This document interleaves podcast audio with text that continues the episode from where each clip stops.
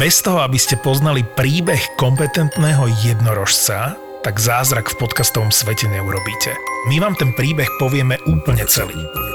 Na aprílovej session marketérov v Žiline. Boom podcastov totiž na Slovensku ešte len príde a na každého marketéra raz príde. Že bude musieť vymyslieť marketingovú stratégiu aj pre podcasty. Tak investuj do seba 29 eur, príď na session marketérov zo ZAPO v stredu 12. apríla po Veľkej noci. Budeme v Novej synagóge v Žiline a link nájdeš v popise epizódy.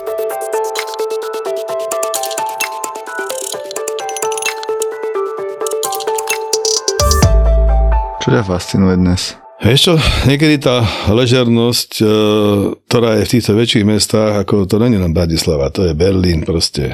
Všetky väčšie mesta sú špecifické tým, že ľudia žijú v prostredí, ktoré je istým spôsobom konkurenčné, veľmi tvrdé v niektorých biznisoch, ale ako dá sa tu prežiť viacej príživníkom, tak to poviem, takýchto väčších konglomeráciách, lebo tu si stratený niekedy a ľudia sú tolerantnejší tým príživníkom, ktorí to vyžierajú znútra. To je to ako menšom meste, a to aj menšej firme, tam sa taký príživník kecálek neuživí. Vo veľkej firme kopec politiky narobia taký, ja som mal veľmi, ja som mal 6 tisíc ľudí, kedy si u seba. A najväčšia bola Púchové, asi tisíc, teraz v Rábe majú asi 1200 iba už. Čiže ja som bol naučený žiť vo firme, ktorá mala 3000 ľudí, 2000 ľudí a v takej veľkej firme nájsť tých priemerných je niekedy ťažko, lebo sa vedia zabandážovať, zamaskovať, e, story vymyslia si toľko a tých treba proste odstrániť. A to sa a preto, čo ma fascinuje, to, že keď chodím po našich firmách, Čechách, Nemecku, teraz ideme ďalej do sveta a proste, keď vidím ľudí, ktorí chcú mladých, sa hovorí, lebo aj keď som bol ja mladý, tí starší hovorí, čo vy tá generácia, vy mladí, vy ste leniví, aj vy ste takí onakí. Potom na mňa to bolo to isté a teraz moja generácia, môj kopec kolegov hovorí, a čo títo mladí nič nevedia? Mm. Tí mladí majú iný, iný systém niekedy, ale kopec z nich chce. Mňa to fascinuje, keď poznám takýchto ľudí, ktorí chcú. To je bomba. Naozaj není ich moc, niekdy sa nevedia prejaviť, ale ako sú, čiže len treba ich hľadať. A to je to, a preto som rád, keď aj s tebou alebo Dušanou Dušanom sa stretnem. Ja, ja, s týmito ľuďmi, a taký bol aj otec môj tiež, on vždy medzi mladými ľuďmi hľadal ako svojich partnerov. A to ťa omladzuje. Ten aj mentálny vek tohoto.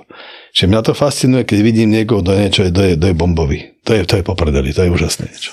Taký treba ťahať sem domov, len to tu musí byť prostredie na to.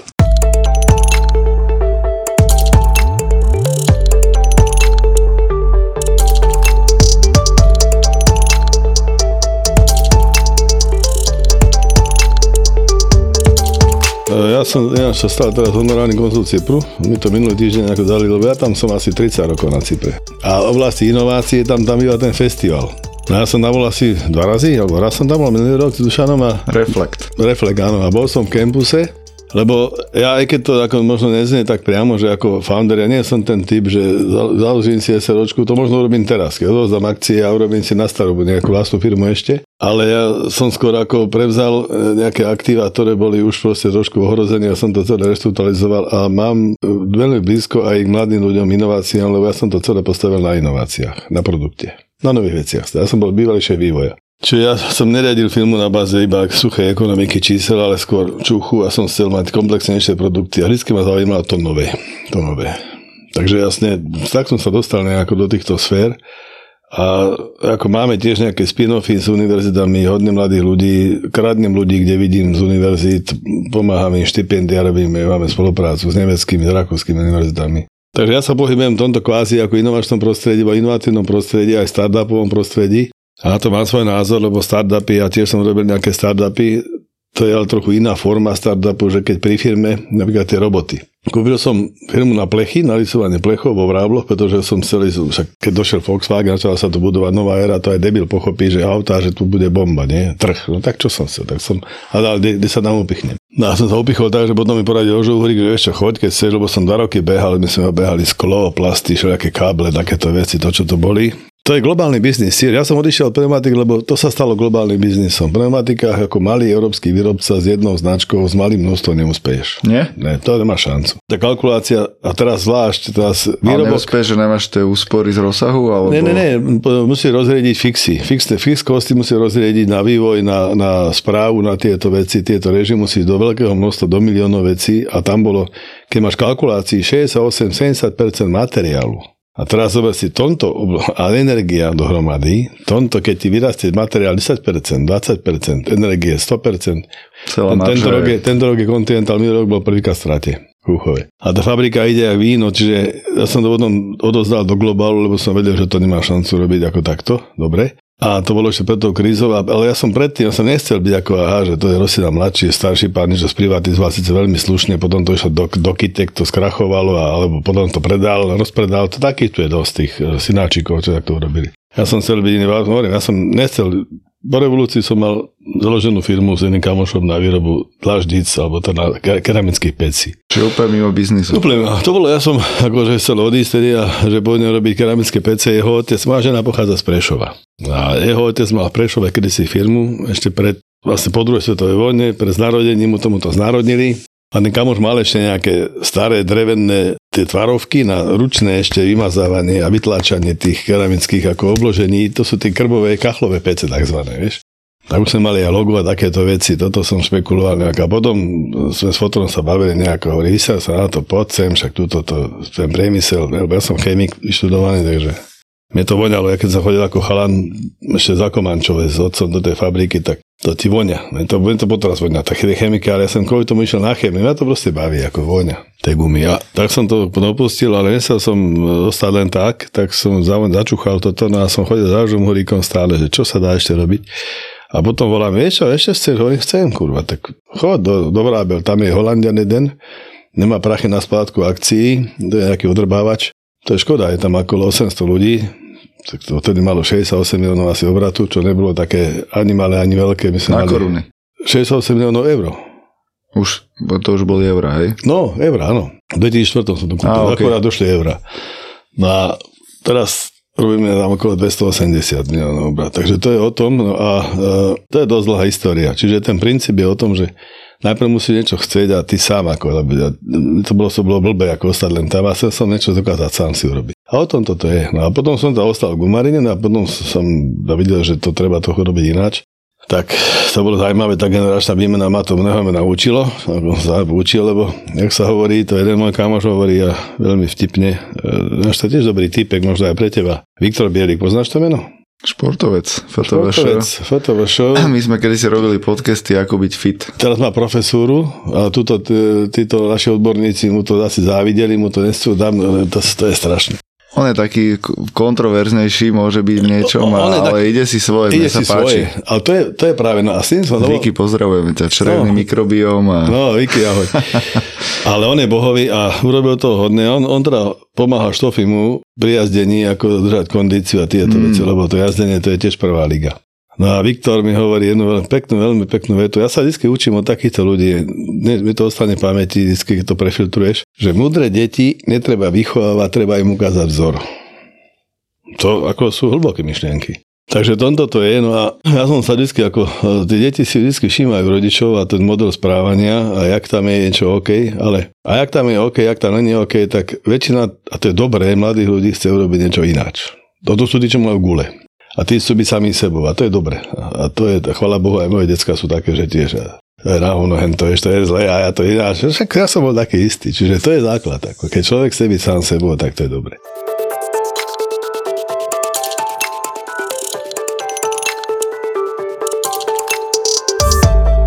Pres, presne v tomto podcaste, akože mentalita foundera, sa bavíme o tom, že čo to vlastne tá mentalita foundera znamená a že možno ako ňou nakaziť e, v úvodzovkách čo najviac ľudí a že nebuďme všetci majiteľia firmy a podnikatelia, ale že keď máš tú mentalitu foundera alebo podnikateľa, tak si taký presne, že vymýšľaš, skúšaš a, a to ma zaujíma cez príbehy, jak, jak tvoj, že, že v podstate, že čo to znamená byť ten výmyselník, lebo čo viedol ťa k tomu otec, alebo si to vždy v sebe, že ja niečo budem skúšať vymýšľať, vieš, aj keď si prevzal keby obrovskú firmu, že narodíš sa a zrazu zistíš, že tvoja rodina má veľkú firmu a ty si povieš, že dobre, že jedného dňa by som to mohol zobrať, alebo že nie, ja práve, že pôjdem úplne inou cestou, ale vidím, jak to robí otec, jak to vedie tých ľudí, alebo niečo podobné. Takže že ty si to asi v sebe stále mal a chápem, že tvoje decka deto. Tak ono, hovorím, väčšinou to je tak, keď ideme aj do histórie, alebo ja si myslím, že takto je to normálne, že každý mladý človek chce byť, ale takto, tí normálnejší mladí ľudia, ktorí sú spokojní sami so sebou a istým spôsobom boli vychovávaní. Ja som napríklad vyrastal u mojej babky, Márie. Bo naši boli stále v robote a babka Mária a dedo Ondrej. Ja potom za nich spomínam. A oni ma učili takým tým klasickým nejakým ako poreka, cez porekadla, pravidlám, nastavili nejaké správanie, že každý proste má toľko, môže zjesť, čo si odrobí. To tam nebolo ani zadarmo nič. Ako keď chceš, tu máš, každý si, tá rodina si rozdelila pozície. To bol tedy, ja si pamätám, to sú roky 1970, 70. roky, keď som rastal vlastne u nich. A to bolo bezodpadové hospodárstvo. Babka mala sliepky, kravu, mlieko, sír. Ja som chodil ako najmladší na bicykli do Makity kupovať rožky na renejky, bola bežná káva. Na každý, mali sme rozdelené pozície, babka tiež, dedo mal svoje, dedo bol predseda družstva vtedy. Babka bola domáca gazdina, mala gazdovstvo. Bola tá babka, ktorá vlastne 5 vnúkov opatrovala celé leto a tam sme u nej robili šarapatu a jedli a potrazu milujeme všetci. A tá nastavila také nejaké pravidlá hry, že Napríklad máš takéto dva druhy správania v rodine. V niektorých rodinách, ako u babky našej, bolo tak, že najlepší kus mesa vždy dala niekomu na tanier, my sme vždy jedli spolu. Tá rodina jedávala spolu a to bola bomba. Taká talianská rodina, to bolo super. Babka bola kuchárka, ona vlastne vyrastala v Čechách u Židov, bola kuchárka, takže ona robila košer, jedla koláče, no to bola bomba. No a u babky sme potom, keď bol obed, tak dala najlepší kus mesa ako stiehno, niekomu na tanier. Na ten chcel dať to dobré tomu vedľa, tak to dal to vedľa na tanier tomu, že teda nie ja, ale ty to lepšie, dal tomu lepšie tomu druhému. A takto to obehlo okolo stola, väčšinou, lebo každý chcel to dobre dať tomu druhému. Babka potom drbla žufánkou o stôl, dneska máš ty stiehno. A bol porádek a bolo to jasné. To je jeden prístup. Akurát má to niekedy takto, keď ľudia vychovávaní potom prídu do prostredia, ktoré je naopak vychovávané, že každý sa prvý nadlábne, tak potom ostane hladný. Hej? No to je to. A sú také zase druhý návyk, taký, čo som si všimol v niektorých rodín, že prvý sa najedia, nafutrujú tí najsilnejší a potom decka dajú zbytok. Čo asi, to nie je v súlade s tým, čo mňa babka učila napríklad, hej, aj moji rodičia. Ale je to nejak v princípe, že blaho versus máme menej, tak silnejší prežije? Toto je veľká otázka s tým, že ako, myslím si práve, že ten silnejší by mal byť tak silný, že dopraje tým slabším. To je presne ako, síce lietadle je pravidlo, že keď sa stane nejaký požiar, daj si ty prvý masku a potom pomôžeš druhým, ale to sú už krajné situácie. Pokiaľ sa jedna ožvanec, kus jedla, tak to nie je taká. A tam sa to práve trénuje. Čiže to je jedna vec. A keď takto si vychovaný, že istým spôsobom máš úctu v tej rodine, cítiš, že si pohode, tak chceš byť potom sám sebou, si spokojný so sebou sám a snažíš sa prispäť nejako, niečím iným, niečím novým. A doniesť to tej rodine, vrátiť to. A to je asi základ toho, že to chceš vrátiť a vymýšľaš, ako by si to vrátil. A preto sám od seba, to je motivácia pozitívna. Preto ja si, a toto asi sa mňa odrazilo. Tá motivácia pozitívna, ja idem týmto systémom ďalej a ako ja som bol známy, vždy otec hovoria, že keď som mal malý, tak som hovoril, že ja ťama, ja ťama. Ja sám si chcem všetko urobiť. A to je asi, každý má nejaké danosti, človek. Ja nenávidím čiernu skrinku. Ako niečo, keď je black box a neviem, čo je vnútri. Mm. To, to je u mňa proste možno až choroba niekedy. Ja, ja nenávidím, keď neviem, prečo to tak je vnútri. A chcem sa do, dopídiť, prečo. Ja som vždy rozoberal, a preto aj auta som rozoberal od malého chovana a vždy mi niečo ostalo, nejakých pár šrobíkov. A furt to fungovalo. Čiže ja e, som sa snažil aj takto, ja, ja sa neviem naučiť básničku poriadne, ako nadrilovať sa. To, to bol môj problém, vždy sa niečo nabifliť. Ja skôr ja som vždy pídil, potom preto matematiku ma bavila, lebo som išiel vždy do týchto technických vecí a ako, hľadám na tým logiku väčšinou. A niekedy sa tá logika nedá nájsť úplne vo všetkom, ale ako to, to neustále bádanie a e, prečo to je tak a prečo to je, ťa privádza na, do takej skupiny ľudí podobných ako si ty, keď takto špekuluješ furt. Sa hovorí, že vrana k vrane sa dá, a to, to je ten inovačný nejaký takýto nejaký vieš, pohľad na veci, že furt hľadáš prečo a, a keď prečo, tak potom uh, chceš aj niečo opraviť. Alebo niečo vymyslieť nové. Keď vieš, že je problém, tak hľadáš riešenie, ako ten problém odstrániť. A to je neustále ako proces. Od malička začalo to, prečo nefunguje motor, prečo nefunguje auto prečo nefunguje firma prečo nefunguje hento a ješ do dôsledku, čiže ťa potom dovedia logicky k tomu, že že máš ten, ten nejako pohľad alebo ten postoj k tomu, že niečo sa rieši novými spôsobmi, nie to, čo už je tam. A, a už si tam, už si v inováciách, už si proste v nových veciach, už potrebuješ nových ľudí u seba, úplne nové myšlienky, žiadne stariny proste. A to je never ending story, to je to. Má podľa teba biznis logiku? Biznis, ako, ako to bereš? Ja som vždy bral biznis akože nie je kvôli peniazom. Samozrejme, no to vždy musíme nejakú súvahu, nejakú formu. Preto niekedy ako tie formy, či to je akciovka, či to je SROčka, či to je iná forma nejakého združenia, či to je len fyzická osoba, či to je e, samostatná zárobková osoba, alebo ako. To je len forma, ktorá by mala vyhovať tomu danému druhu produktu, ktorý máš. Ale ako každý, každá myšlienka, ten produkt není len hmotný, sú nehmotné produkty, sú proste softvery, myšlienky, nápady, umenie, konec koncov aj, aj show business je produkt a každý má svoje pravidlá, takže ako biznis ako taký je o tom, že a pokiaľ to nie je regulované, lebo žiaľ Bohu, ja si myslím, že ten kapitalizmus, o ktorom sme všetci snívali, hej, po roku 89 to dávno už nefunguje, to tu není. To bolo kedysi, to sú 70. 80. roky, 90. maximálne minulého storočia. Však teraz zober si, že Európska únia to je plné regulácií. Že takto regulovaný trh ľudia a veci nebol ani pomaly za komunizmu. Ako to fakt, že toto je regulovaný trh, čiže toto nie je tá práva trhová ekonomika, ktorá by mohla odrážať. Tak tým, že máš e, veľa ľudí, továrnych zamestnancov, tak asi to vidíš viacej, ak niekto, kto má maličkú firmu, že na teba sa tie regulácie reálne dotýkajú. Nie len mňa, to sa týka všetkých nás. Ideš regulácie elektriky, regulácie proste ako energie, regulácie pri, pri potravinách, regulácie konec koncov predtým boli regulácie pri voľnom obchode, hej, celá, dovozné, vývozné celá e, ako ono, tá, tá triáda, čo bola kedysi v automotíve, že to je veľký boj medzi tými troma zložkami automotívu, Amerika, Európa a Ázia. Hej, to sa ešte nejakým istým spôsobom modifikuje, ale stále to funguje.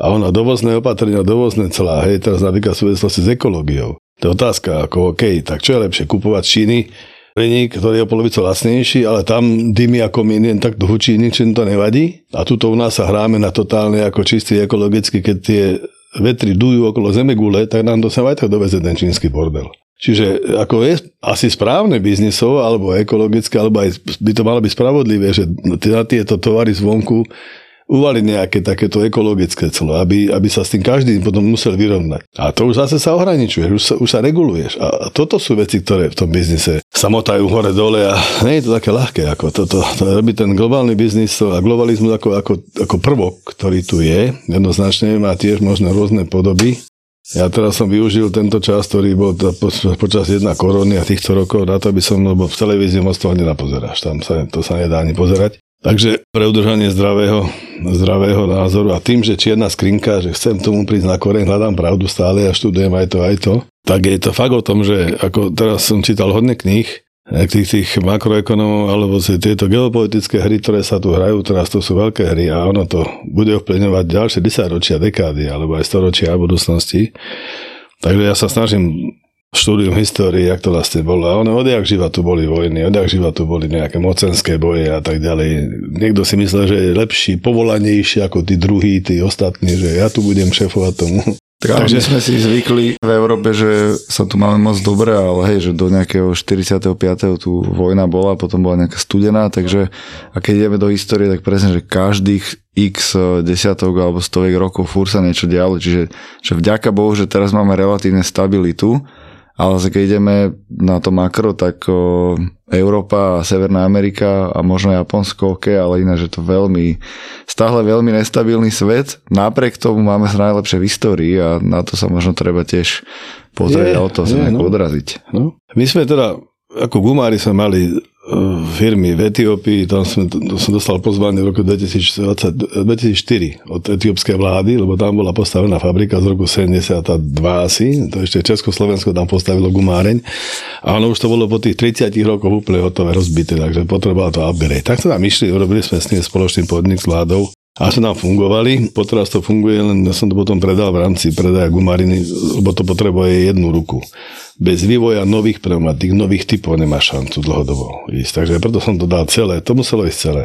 Každý biznis, ktorý nemá vlastný vývoj a neustále neprídeš nejakou ďalšou generáciou s novou, novým produktom, nemá šancu. To je krátko, 2-3 roky asi hotový. Preto ako Gumarina bol ten biznis, ktorý bol zaujímavý pre mňa a stále to, mi to vonia, tie pneumatiky. Doslova.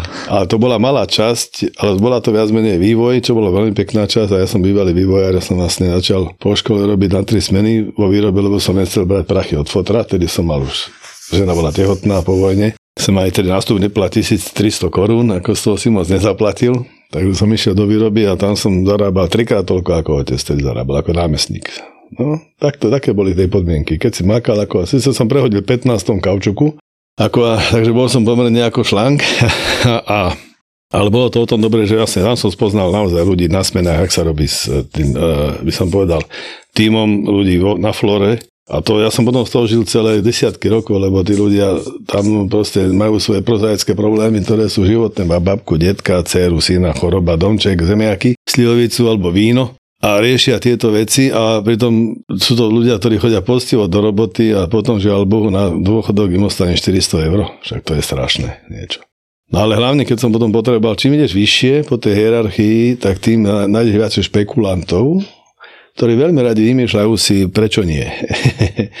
a management vyhovoriek ide od toho, lebo u nás platí jedno heslo, že ukázaná platí, ukáž čo vieš a potom môžeš niečo vyprávať, nie že bla bla, keď sa až takých kecálkov, to vždy ideme preč s nimi. No a tí kecálkovia potom sa práve tvoria, keď je nadstav ľudí, keď je málo práce, potom si vymýšľajú niečo a zaboriani, zaburinujú, tak, celý, celý manažment týmito svojimi výmyslami a to treba vyčistiť. Čiže... Tak to je niekedy sila ľudí, ktorí sú leniví a dobre rozprávajú, že sa vedia predať a celý život sa nejak prepredávajú a mm-hmm. než to prekúkneš, tak Máš mať bordel vo firme. A toto ale je jeden veľmi, to mi jeden zase tiež výborný chalan, to bol viceprezident Kie, pán Čánk, kde si som sa s ním zoznámila.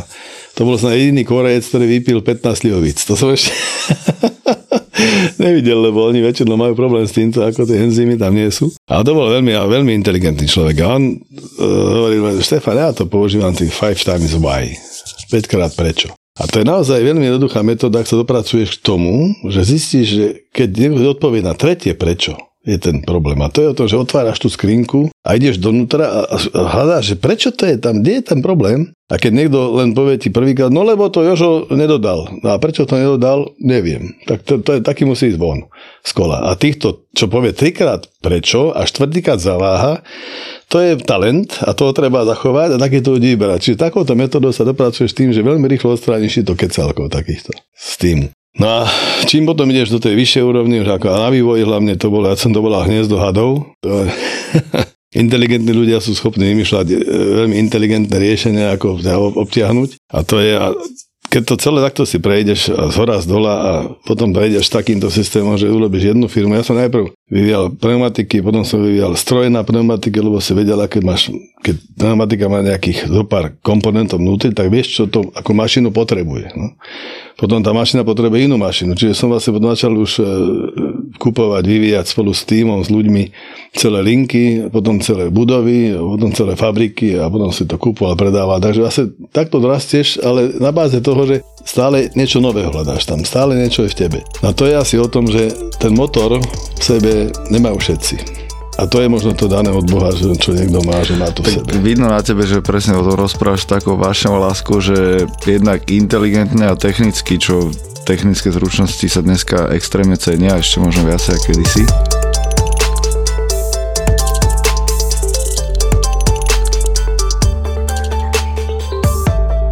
Minule tu bol eh, Mišo Pastier, čo je zase z dizajnového sveta mm-hmm. a on hovorí, že tiež má také trošku až prekliatie, že jeho keď zaujíma nejaká vec, tak on ide úplne do hĺbky. Proste opravuje nejaké staré závodné auta, Hyundai, Kia mm-hmm. a proste, že on musí to auto celé rozobrať Áno. a až on to niekedy proste zahltí tie informácie a že až ho to štve, ale že on miluje proste tak tie veci. Potom japonská kultúra, tak zase ide úplne spoznávať, že z akého pijú čaj, porcelánu a neviem čo. Mm-hmm.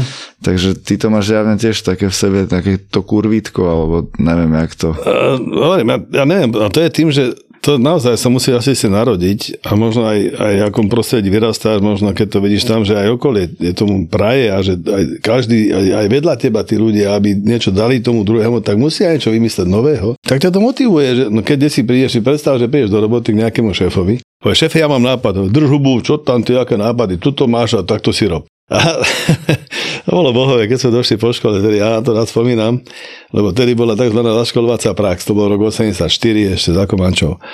A tak došli sme do toho, ako inžinieri mladí nás rozdelili o fabrike vtedy, no a väčšinou to bolo tak, že tí majstri alebo tí ľudia, ktorí sa mali o tých študentov starať, mali ich rozvíjať, mali im ukazovať, ako zaškoliť ich, tak im to zavadzalo, tak potom tuto ukázali ráno, tuto choďte na svačinu a potom tuto sedte a tu si pozerajte. Tak chlani začali hrať Mariáš. No ja si hovorím, ja tu budem hrať Mariáš po škole, čo som debil, tak som išiel preto do výroby a zarobiť si nejaké peňažky, lebo žena bola tehotná. No bol tam taký jeden vedúci výroby, taký echt starý, ako typický gumár. A ten hovorí, čo inžinieri, no poďte sem. Tak dajte si pera a poďme a teraz vám dám úlohu. Okolo bude zemegula ťažšia, keď okolo celé zemegul postavíme z kameňa múr vysoký meter a široký meter.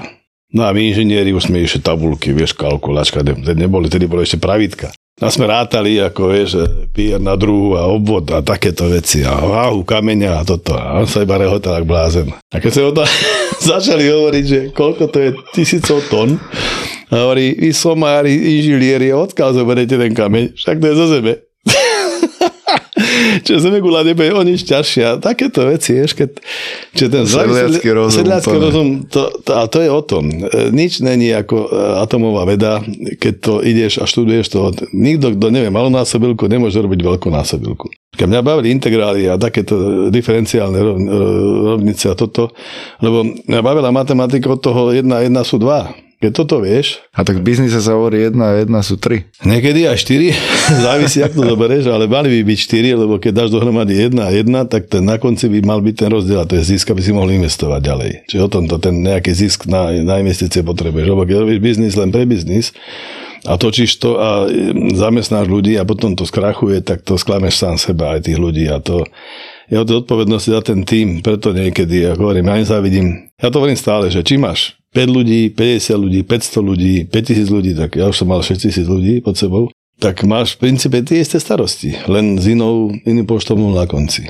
Ale aj tí, čo majú 10 ľudí, musia prežívať to isté, sa musia tomu venovať tým ľuďom. A tak nie tam aspoň trošku iná miera stresu a tlaku, keď máš 66 tisíc? To potom, na to musíš vyrásť, za prvé, aby si to uriadil, ale musíš veľa delegovať. Aby si mohol delegovať, musíš predtým odozdať vedomosti, musíš to toho človeka naučiť, alebo kúpiť toho človeka naučeného. A to zase nemôžeš delegovať ľuďom, ktorí to nevedia a nemajú skúsenosti. To sa vidíš aj teraz. To sa týka aj politiky, aj ekonomie, aj oblasti obchodu a všetky možných zdravotníctva a služieb.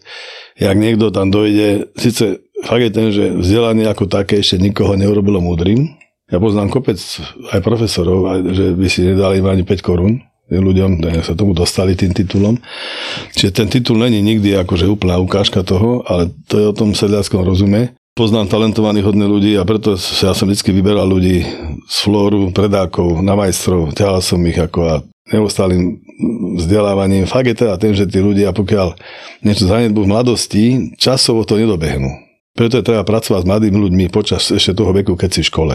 To je treba. To netreba ten čas pre, premrhať, lebo potom to chýba. Môžeš urobiť z tých ľudí, dorobí si maturitu, potom je ďalej, urobí si školu, a, a, ale ako ten vek sa nejako tiež ohraničuje a ja som napríklad robil teraz, budem teraz vlastne od roku 2024 odozdávam pozíciu prezidenta. Ešte po 24 rokoch eh, šéfovania firmy už som proste obrúsený. Ja som unavený, uťahaný. A rozmýšľam práve o tom, že koľko razy som minal energiu na nič, na, na, na vyše a preto treba naozaj to, to prípravu toho tých pozícií do budúcnosti riešiť ako v kľude a na všetko každý má svoj čas. Včera som si presne s Jožom Kovačom uh, za Janzi, čo vlastne vybudoval Exponeo Bloomridge uh, s chalanmi Zirikovským a Chrenkom.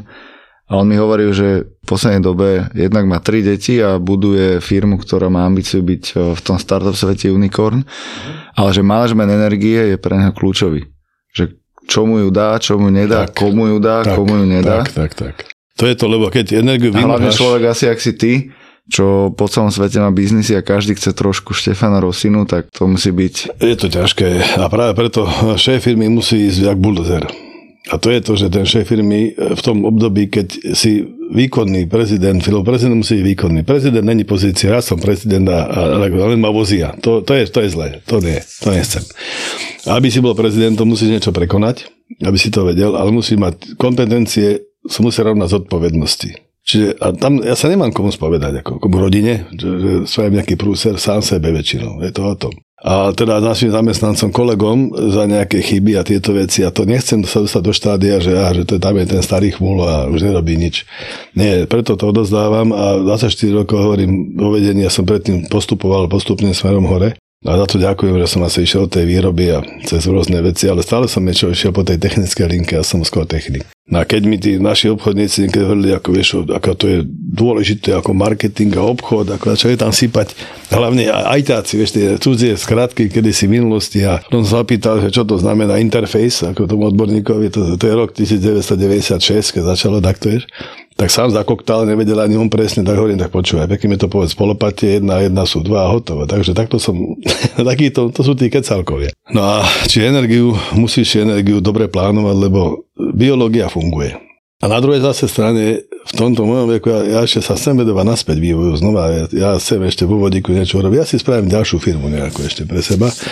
Rádovo niečo iného, lebo chcem zase odísť od toho, to, čo robím teraz. Automotív je krásna vec, ale automotív obsahuje totiž strašne veľa zaujímavých disciplín. Tam máš všetko od materiálov základných, od kovových materiálov, nekovových materiálov, polymérov, proste kvapalín, olejov, mazív, paliva. Komplexnosť postaviť. Softveru, to je, to je tam. Preto aj tuto takéto reči tu do našich blbečkov, že Slovensko je moc orientované e, na automotív, Slovensko je hlavne priemyselne orientované a Slovensko je typická otvorená ekonomika a proexportná. My, my sme bez exportu hotoví. To je o tých, že aký pomer výroby a služieb. HDP sa tvorí exportom a nutnou spotrebou a tí ľudia sa musia sem dovesť proste prachy zvonku, aby sa tu potom prachy prerozdelili a potom ľudia, ak dostanú cez plat a cez firmičky, cez zisky iných menších firiem a majú zdroje na služby. A tí prachy musia prísť dominantne zvonku. Lebo pokiaľ by tie prachy sa tu nám točili ako to v Chorvátsku, že jeden mu dá kávu, druhý mu dá koláč a tí istí 5 kuna si točia po tej dedine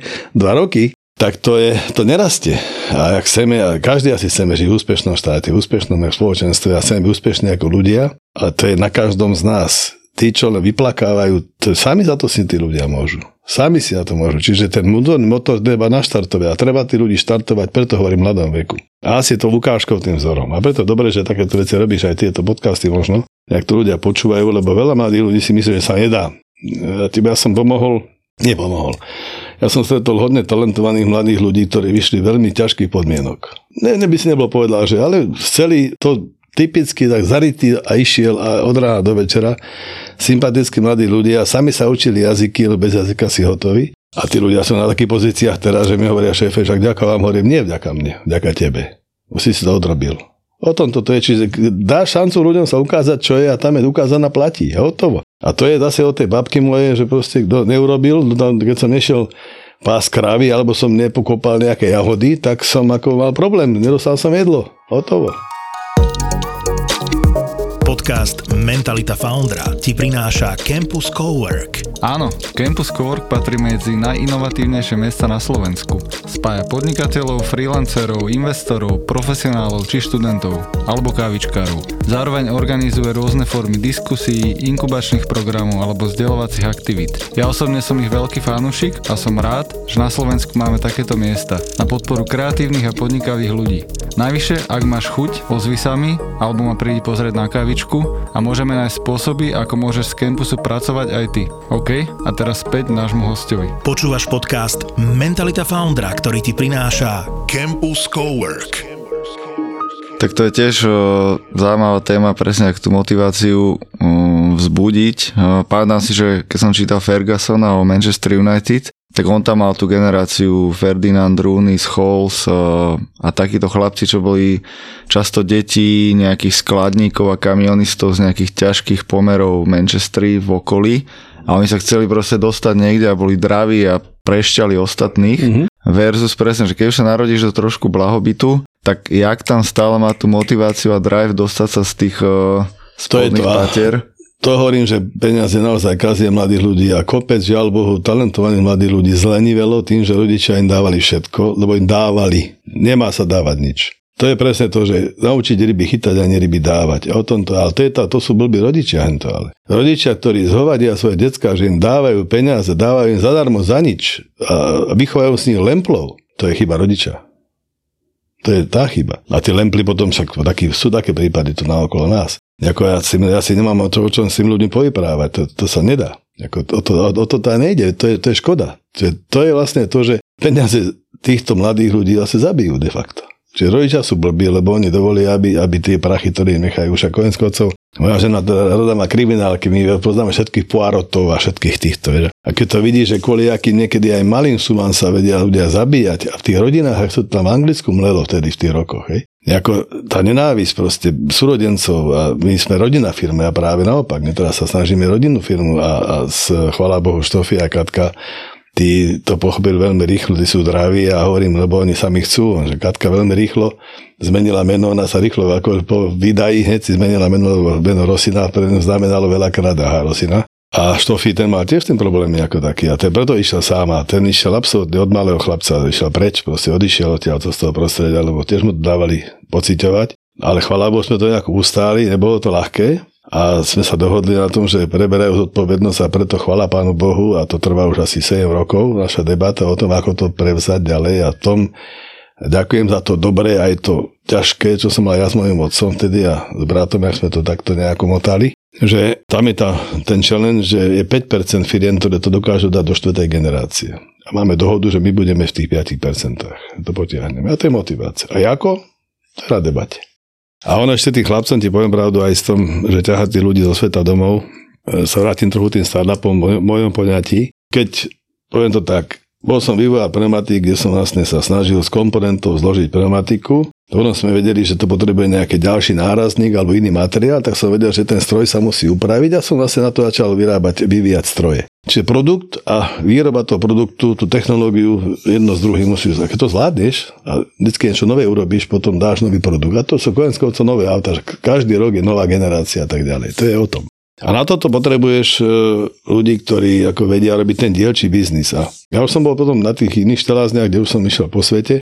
No chcel som, keď sme kedysi vyrábali v Dubnici stroje na výrobu pneumatik, tým sme predali pneumatiky Continentalu, tak som potom musel prestrojiť tú Dubnicu na výrobu niečoho iného. No keď vyrábaš pneumatiku z gumy a na to robíš stroje a predávaš to potom vo my sme mali dobrých rokov predaj okolo 40-45 miliónov eur ročne mašín a sme hrali tedy Mitsubishi, Krupp, VMI, holandské a Matador Machinery. Sme boli štyria na svete. To bola top liga a fakt sme mali pekný úspech s tým. Tak toto ma potom automaticky viedlo k tomu, že keď teraz robíš blatníky, nárazníky, robíš plechy, tak poďme tie plechy pozvárať do nejakých komponentov, lebo tá, tá kasňa sa vlastne vozí z nejakých častí e, do OEM, napríklad do Volkswagenu a tá sa zvarí z piatich častí, dajme tomu. A tie podskupiny pozvárať vieš utírované ako u nás. A nemal som tie zváračky, no tak hovorím, tak keď sme vedeli vyrobiť mašiny na lepenie pneumatík, tak nevyrobíme na zváranie týchto podskupín, kde dáš dohromady možno 20 plechov, pozváraš. No, tak sme začali vyrábať na to nejaké prvé pokusy o automaty, roboty. To sú roky device, no, 2000, 1-2 sme dávali prvý takýto poloautomat do Volkswagenu na montáž. Tedy bol myslím Volkswagen Polo sa robil e, dashboardu dovnútra. No, došiel ku mne jeden chlapík zrazu, ešte riaditeľ Matoda Automation, že, že pán Rosina, že ja som čítal váš článok, že vy chcete mať firmu na výrobu, na integráciu robotov a robotizovaných liniek. No hovorím, no, to by som chcel, lebo ale neviem ako na to, lebo vychývajú ľudia. No ja to robím ten biznis, ako nie som spokojný u zamestnávateľa, tak som si preťukol, že prečo odtiaľ chce odísť. A ja by som chcel byť šéf takej firmy. Hovorím, aha, no a čo by si potreboval? No ja, dajte mi čas za nejaké peniaze. Koľko chce času? Rok, do 5 miliónov eur, potom 2 roky, 3 roky, tak 10 miliónov eur obratu. Hovorím, OK. Tak dal som mu čas. Slušný plán. Dal, dal, dal som nejaké peniaze. Takto sme si povedali hneď buch, buch, dal som to mojim kolegom a to je, že máš tým nastavený, aby si si rozumel. Ja mám generálneho Maťakeleho, Štofy, e, senátor Katka, došli pred tým 7 rokmi do firmy, Maťom som 25 rokov Kelem, čiže vlastne to bol môj asistent, kedy si to som poslal po celom svete a keď takýchto ľudí má, že nemusíš potom to vyprávať, popisovať, keď si rozumiete, tak to potom išlo ďalej. Tak urobili podmienky na to chalani a dneska to robí okolo 55 miliónov eur obratu. Takže bol to dobrý, dobrý človek. To je startup, áno, to je startup, len na ten startup, aby bol úspešný, musíš mať donora, čo je na trhu títo startupy ľudí z garáží, týchto chlapcov a dievčat, čo majú dobré myšlienky, nápady, Veľakrát stretnú buď to týchto anielov rôznych, ktorí potom dajú nejaké peniaze, potom sú po nich strašne peniaze potom pri exite a tak ďalej. Čiže to asi není úplne to Títo investori proste ako niektorí, to je závisí od na koho natrafíš. Čiže forma financovania startupov je veľmi zásadný, zásadný prvok a preto treba pomôcť venture kapitálu, aby naozaj viacej týchto nových myšlenok sa dostalo na svet. A my sme vlastne splnili úlohu toho venture kapitálu, lebo sme to dotovali od nás, ako z tých iných biznisov, vedome, lebo som tu veril, lebo som to potreboval do mozaiky. Hmm. Čiže popri tej veľkej výrobe toto vyrástlo. Čiže preto ja si myslím, že veľa startupov ktorí by potrebovali, majú zaujímavé myšlienky pre priemysel, to treba predstaviť veľkým firmám, ktoré na to môžu mať záujem, aby to doplnili od svojich kapabilit.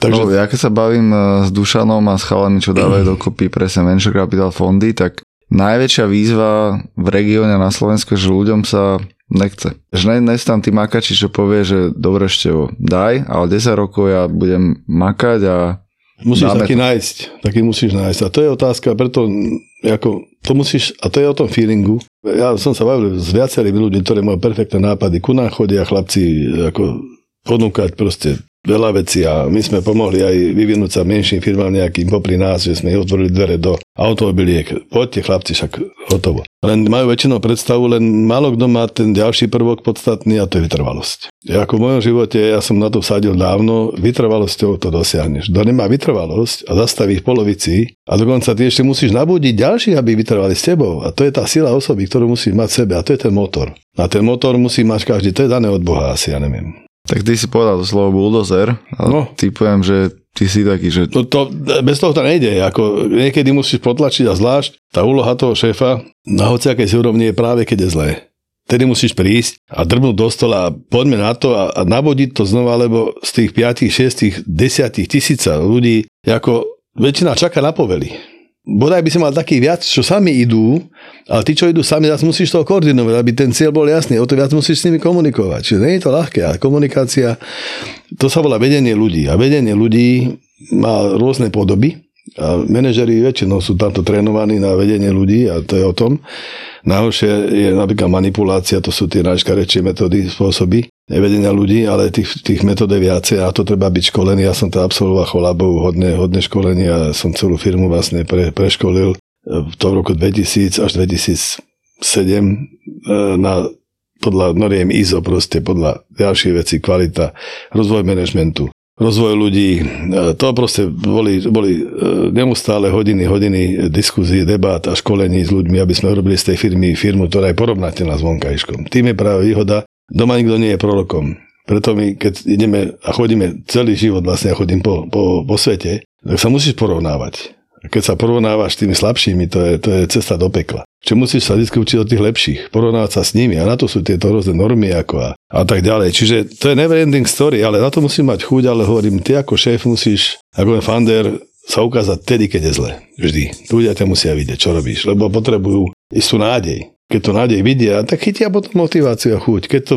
si predstav šéfa, ktorý príde ráno do firmy na a povie, no, to je to všetko v prdeli a, a čo teraz máme robiť ďalej. A je taký som mal v robote, taký šéf, čo došli na poradu, no čo ideme robiť? No toto je šéf. Však predsa, keď na poradu, tak musím mať na to pripravený plán, čo chcem po tým ľuďom povedať, nie? A to je o tom. Sú, ak to je takto, že čo ideme robiť, tak to môže byť nejaký brainstorming, to môže byť úplne iná forma nejakého stretnutia, to nie je pracovná porada. Takže ja som teda možno teraz v štádiu, že rozmýšľam čo ďalej, ale istým spôsobom ešte pôjdem na jeden e, kurz dorobiť si coaching, tímový coaching do Prahy. Ja som si robil pred desiatimi rokmi MBA vo Viedni, ešte také, som najstarší triede ktorom som išiel na couching, lebo ponúka spustu firiem couching, akože výchova manažmentu, ako na couchovanie. To je triky. Musíš vedieť, čo je couching, aby si potom mohol si ten couching správnym spôsobom do firmy implementovať. Nie? Ale moja poloha takých ľudí, ako som ja v tomto veku a po, tých, po tej ére toho buldozerovania, je práve, že ja sa už aj zo pár rokov formujem do tej pozície skôr mentora a kauča.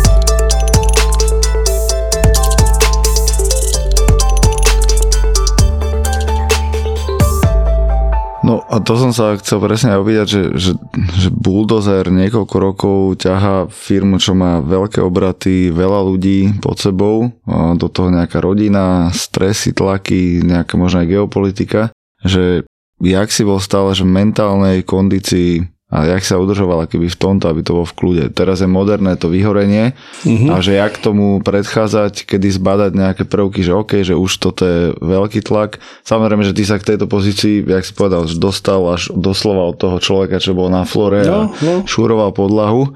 ale že jak to proste vydržať 30 rokov na vrchole. To ti povie niečo samo. Ja, ja teda dám hodne na inštinkt. Mne sa najlepšie rozmýšľa po Silvestri, po buja, burlivom. Ja som väčšinou prijal najväčšie rozhodnutia po burlivom Silvestri, na druhý deň ráno.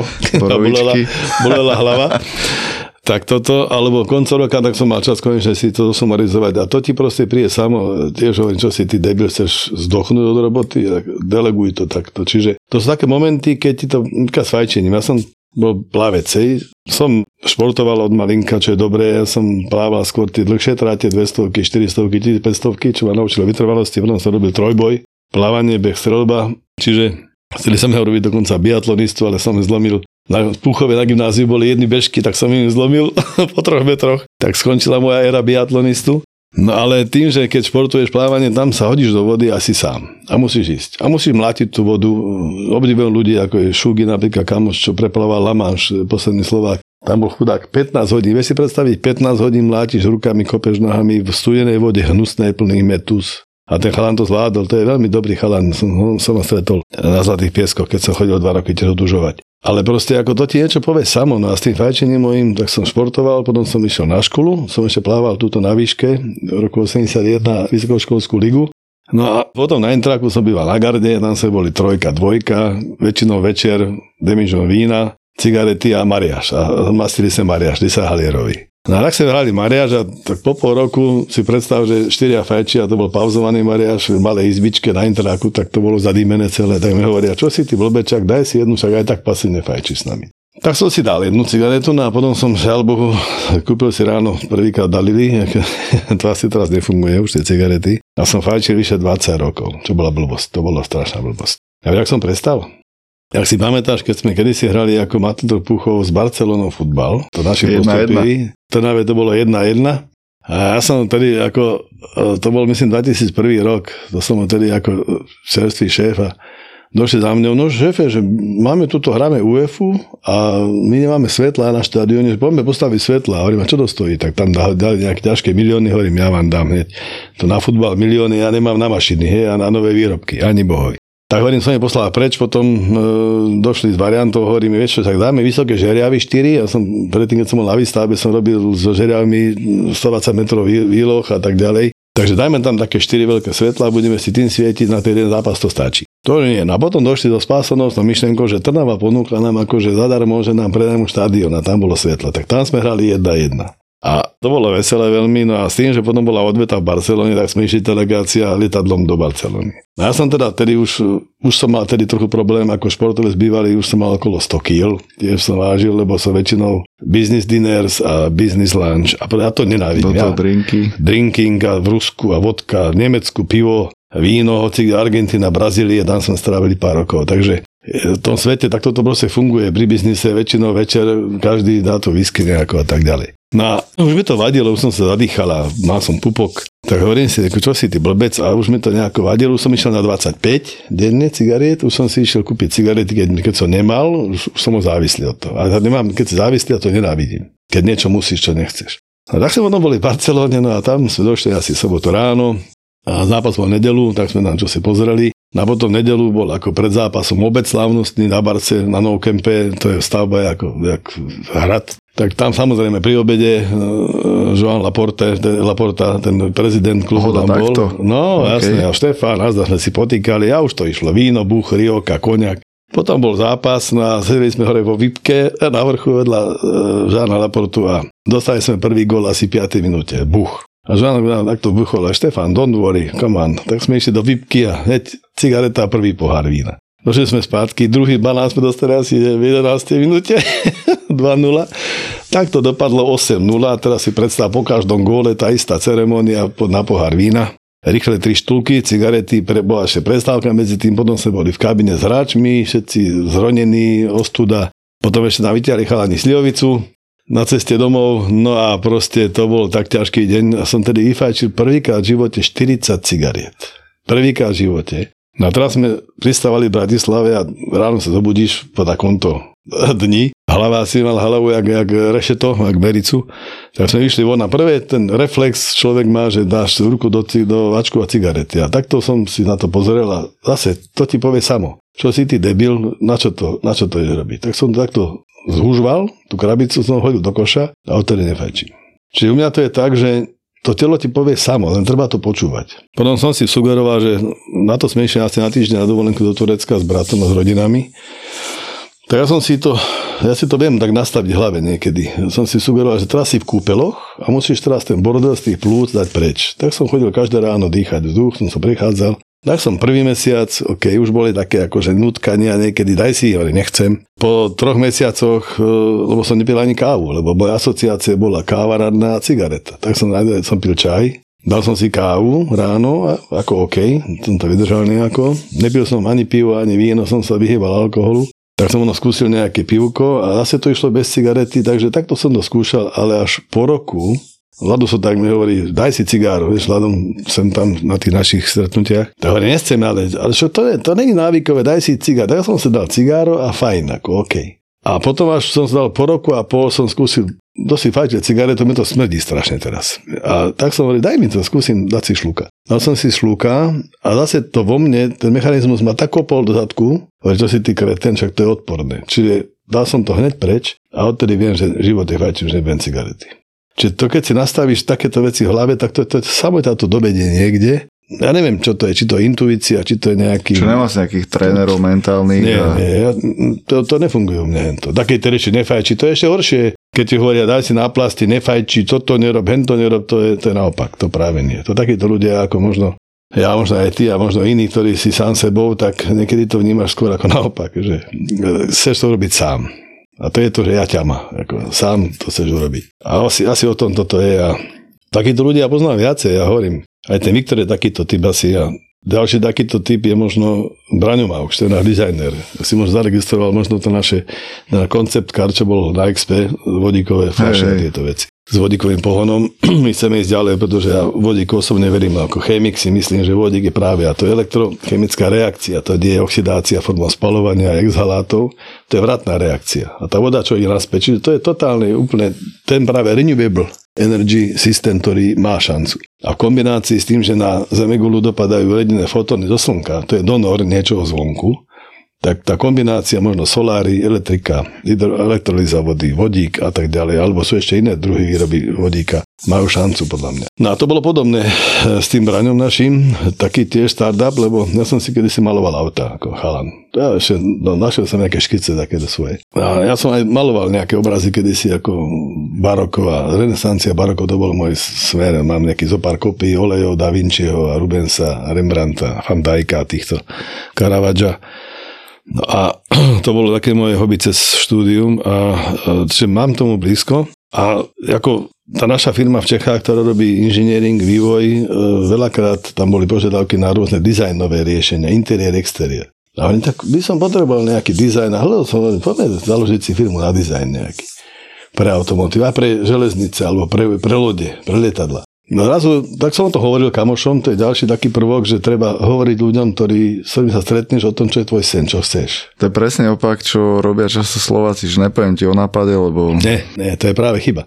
Mne sa to vrátilo viacej razy a toto je typická ukážka. Ja som hovoril na obede s chlapmi a kočkami, proste s nejakými ľuďmi, ktorí sú zaujímaví, ktorí sú takého rangu ako ty, že môžeš sa otvoriť, povieš to, čo chceš. Peťo Krutil, trajší šéf šporky, som bol na obede s ním a hovorím, viete, vieš čo, ešte by som to chcel doplniť do dizajn, lebo tam sú tie prvé škice, tie prvé návrhy úplne ako a koncepty a takéto veci. A tam ja som strašne túžil furt po vývoji, po tom novom, tak som išiel od tej výroby až, až do toho predu. No a zrazu mi Peter volá, že vieš, ešte môže, ešte chceš furt vývoj, či design? No hovorím, áno, chcem, mešo, no môj synovec je v Taliansku, Pinifarinu a jeho žena je tehotná, chcú ísť naspäť. Že chceš? Hovorím, že jasne, že chcem, daj mi telefon. A došiel Braňo, tedy hovorím, čo by si chcel? No ja by som chcel byť šéf také dizajnovej firmy, dizajnového štúdia. Hovorím, no dobre, ja by som chcel mať takú firmu. A čo by si potreboval? No nejaký čas a nejaké peniaze. tá istá story. A teraz to robí okolo nie, 20, e, nie 20, 12 miliónov eur. Len tá jedna malá firmička a ideme ďalej s tým, čiže ako to proste je ďalší smer a jedna ukážka roboty tejto firmy sú električky Bratislave, tie červené, to robili oni interiér, exteriér naši chlani a dievčatá. A potom ten vodíkový koncept a všetky dashboardy, čo robíme, panely do Škodoviek, do interiérov pre Volkswagen, tapacierungy, dverí, sedačky, veľa návrhov, svetla, zadné svetla, hlavne to ide odtiaľ. Takže dá sa stiahnuť ľudí domov, keď chceš, vytvoriť podmienky, ale to, to sú také veci, že kvázi náhoda, že hovoríš o tom pred niekým, kto ti fandí a na teba myslí, sem tam povie a, dvoch, a napojíš to dohromady. To sú také tie náhody, alebo nie náhody, možno to sú nejaké pravidlá, neviem. Čiže človek musí byť do istej miery otvorený a musí komunikovať. Ale hlavne musíš chceť. Keď to nechceš, tak nemáš o čom hovoriť. To je to. Števo, podľa mňa by sme to ešte mohli 2-3 hodinky sedieť počúvať tieto príbehy. No to by bolo príjemné, ale vidíme. ale, vidíme ale presne, že taká príjemná hodinka sa naplnila o, z pozície prezidenta Matadoru a takže, že skrytý inovátor, čo má podľa stále takú iskrišku v očiach, že poďme niečo stále vyskúšať a inovovať, tak o, veľ, veľa si mi akože dal v tomto, akože pohľad na, na svet a jak sa na to pozerať, ak sa pozerať na možno výber ľudí, čo v nich hľadať, čo v nich nehľadať kedy človeka hneď zavere, že dobre, stačí, že ty nie a, a s tebou chcem zase robiť celý život. Takže díky za zdieľanie takýchto príbehov a za tvoj čas, ktorý je ultra vzácný. Díky moc, Viktor. Ja tiež, bolo veľmi príjemná debata. Ja neviem ani vlastne, my sa nepoznáme ani, ale ako ty máš talent, ako, taký proste aj, asi aj ten zjav, aj tá tvoja aura je o tom, že človek sa úplne v kľude vie otvoriť ako pohode o tom porozprávať. Lebo asi o tom máš záujem a to je dobré.